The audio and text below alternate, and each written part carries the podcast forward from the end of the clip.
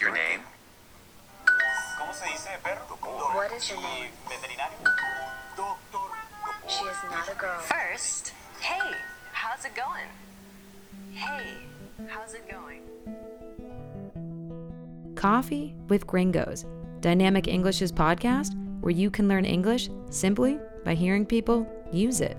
So sit down and have a coffee with us.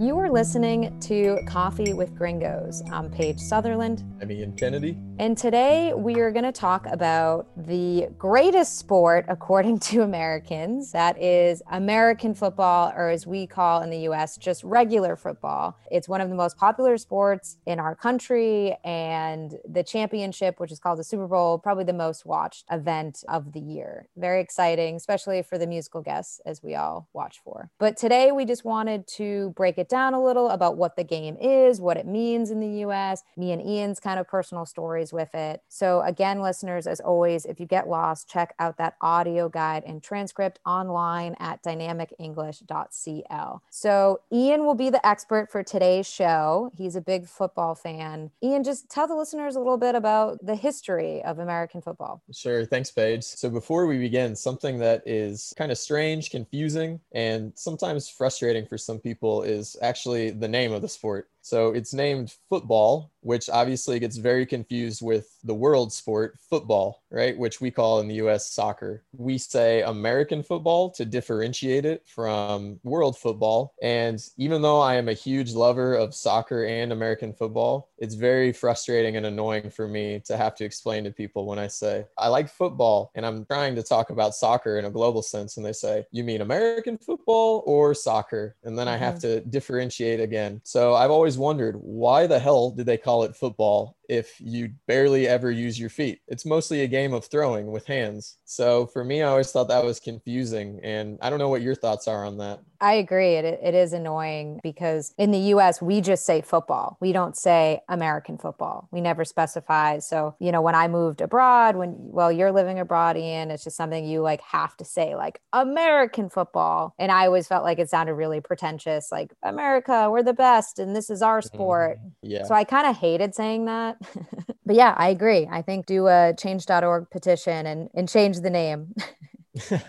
so, American football evolved basically as a form of soccer and rugby combined. I'd say it's more similar to rugby than soccer. So, if our listeners are aware of the physicality and sort of the rules of rugby, it's pretty similar. And the first football game was actually played in 1869, long time ago. And it was based kind of on the rules of soccer at the time, since this was one of the most popular sports. And then over the course of many, many years, the rules started to evolve, the players started to evolve, the equipment, the shape of the ball, for example, all these things started to evolve to add more and more elements into the game that we see today. And it can be a really complicated sport, even for people who grow up up in the US. You know, I remember being a kid and watching it and really not understanding a lot of the plays or the fouls, the penalties. So I can really understand that anyone from outside the US, they probably know little to nothing about it. I actually have a lot of fun explaining to my girlfriend who's turning into a big football fan, you know, how the rules work and all about the league. So for those who are listening, don't worry if you're confused. It's it happens to all of us. But basically what happens is you have two teams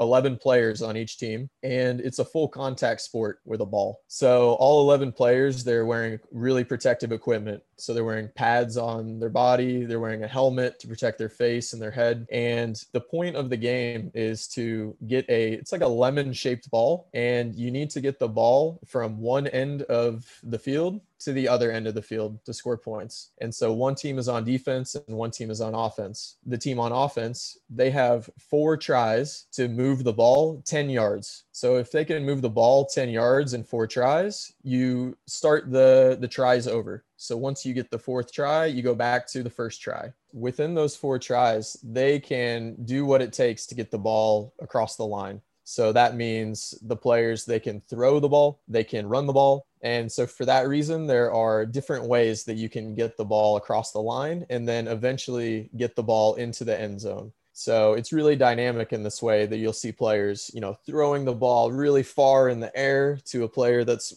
very far down the field And maybe you'll also see a player that he just has the ball and he's running a long distance, you know, past all the defense to try to make his way into the end zone. And the team on offense can do this over and over, basically, until they are able to score, or if they run out of attempts and they have to give the ball to the other team. So, how the scoring works is if you can get the ball inside of the other end of the field, which is called the end zone, this is called a touchdown. This would be pretty similar to like in soccer, you would say, call it a goal or a point, right? So, when you score a touchdown, the offensive team receives six points, and then they can either score two points after by trying to run the ball back into the end zone, or they can kick the ball through a goalpost. And when you kick it through the goalpost, you get one extra point. So the scoring is typically six or seven points. And then teams also have opportunities to kick through the goalpost from a longer distance in the field, and they can get three points. So, also different from other sports, for example, like soccer, football games tend to have a high score. You can see scores of in the 30s, in the 40s sometimes if there's a lot of scoring happening. And so, one thing that's great about football is there's a lot of action in this way. As you can imagine, there's a lot of contact, so a lot of hitting each other, a lot of injuries, lots of action. So, naturally it's a very entertaining sport to watch live or on TV. Yeah, so as I've mentioned it's it's quite unique compared to other sports and again it can be confusing to to understand what's going on. So Paige is a native US girl. What's your experience and what's your opinion on on football? You explained that very well, Ian. I think I struggle, you know, like whenever I'm abroad or when I lived in Chile to just kind of explain the game in a few sentences because you really can't. There's just so many rules and they're always changing the rules. And sometimes they blow the whistle and someone will be like, why did they blow the whistle? And I'm like, I don't really know. They were doing like an unsport move. Like so it can be really, really in the weeds with a lot of the rules. But I think why it can be so confusing is unlike soccer, where it's constant play and the clock is always running, in football, plays are a couple of seconds and it stops. And so, what I love about that is that it's a very social watching sport. You can have pizza, wings, and you don't have to pay attention so much because there's so much stopping. Where in soccer, you get up to get a slice of pizza and you miss the only goal of the whole game and you're really upset about it. And so, I do enjoy watching football a lot because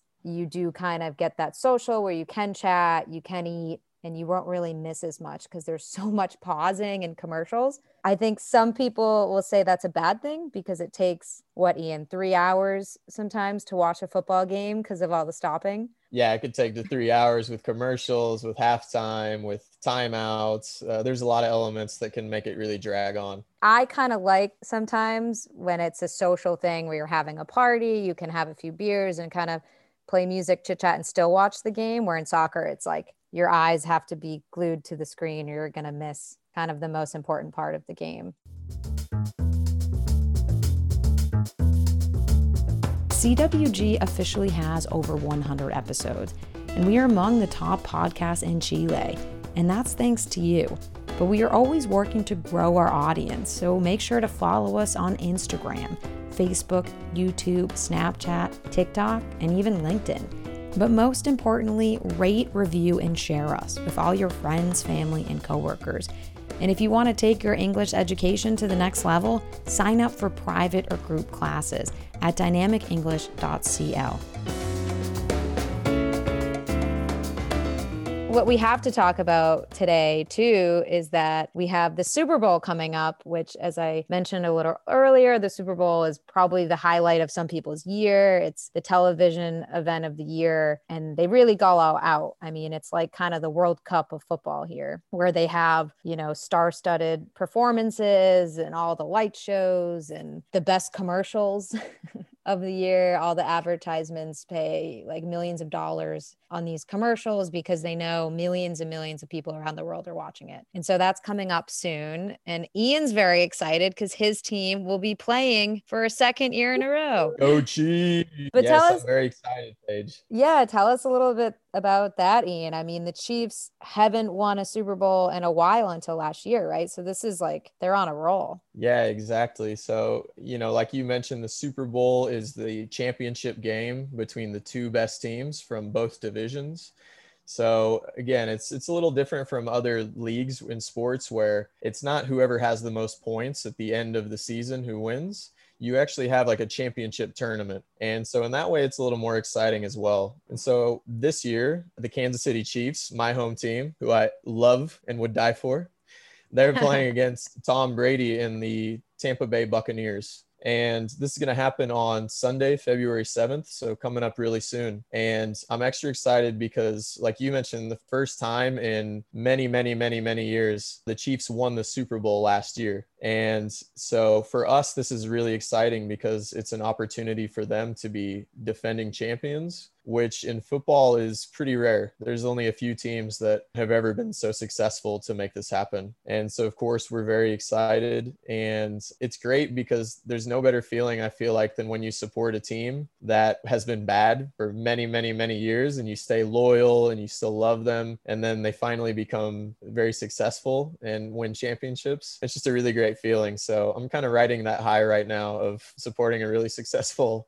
sports team. It's going to be sad this year since here in Santiago we're going to be in lockdown for the Super Bowl. So I'll uh, I'll be shouting and screaming from my apartment, watching from the TV. But nonetheless, it's going to be it's going to be really fun to watch. I am jealous because it is a lot more fun when your team is in it. I mean, the Super Bowl, they do a phenomenal job. It's a show, and I'll watch it regardless of my team not being in it. But not to brag, I'm from Boston, and the Patriots have been in a lot of Super Bowls. So I've been kind of spoiled where I'm used to my team being in it. And this year they really didn't do well. But for people who know a little bit about the sport, our quarterback, who's won the most Super Bowls ever, left the Patriots this season season for the Bucs, who are now in the Super Bowl. So it's kind of like a piece of the Patriots is still in the Super Bowl. So I think a lot of people from the Boston area have mixed feelings. I think some people will root for him because he's Tom Brady and he's the franchise quarterback of the Patriots. But some people have grudges of how dare you leave the Patriots and move on. But regardless of the sides, it's awesome. He's he's in his 40s. He's won the most Super Bowl rings ever and he's in a Super Bowl again. So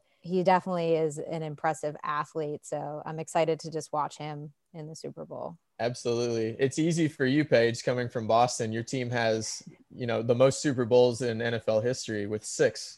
So, you know, most years people are actually pretty sick and tired of seeing the Patriots do well because they're like, oh my God, they're in the Super Bowl again. Can we please have some different teams? So it's kind of refreshing to have some different faces, different teams even if your you know star quarterback is now playing for another team it still gives a reason for people to to support that team and to support that player and yeah he's undeniably an amazing player maybe the best football player to ever live and i have to ask ian i know you're going to be biased but how are you feeling going into the super bowl? You feeling confident? Have any anxiety? Yeah i do. I feel confident. We were worried because two games ago our star quarterback as well he got injured and we were worried he wasn't going to be able to come back to play in these two last championship games. So he's back and healthy now. So I'm feeling much more relieved than before. But you can't disrespect the Tampa Bay Buccaneers or Tom Brady because he's such a good player. So I feel confident, but not overly confident. I don't want to jinx anything. So I think honestly, it's going to be a,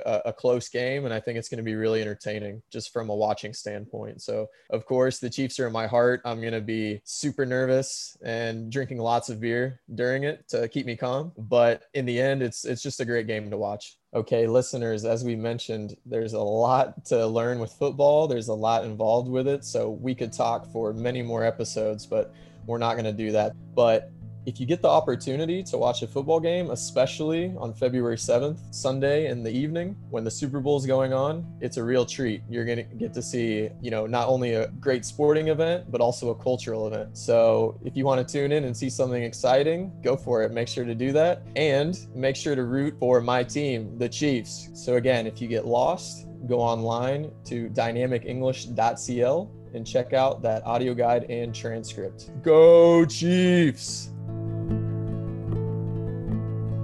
Coffee with Gringos was brought to you by Dynamic English, where you can learn English simply by using it. If you're interested in taking classes or just want to learn more, go to our website at dynamicenglish.cl. Thanks for listening.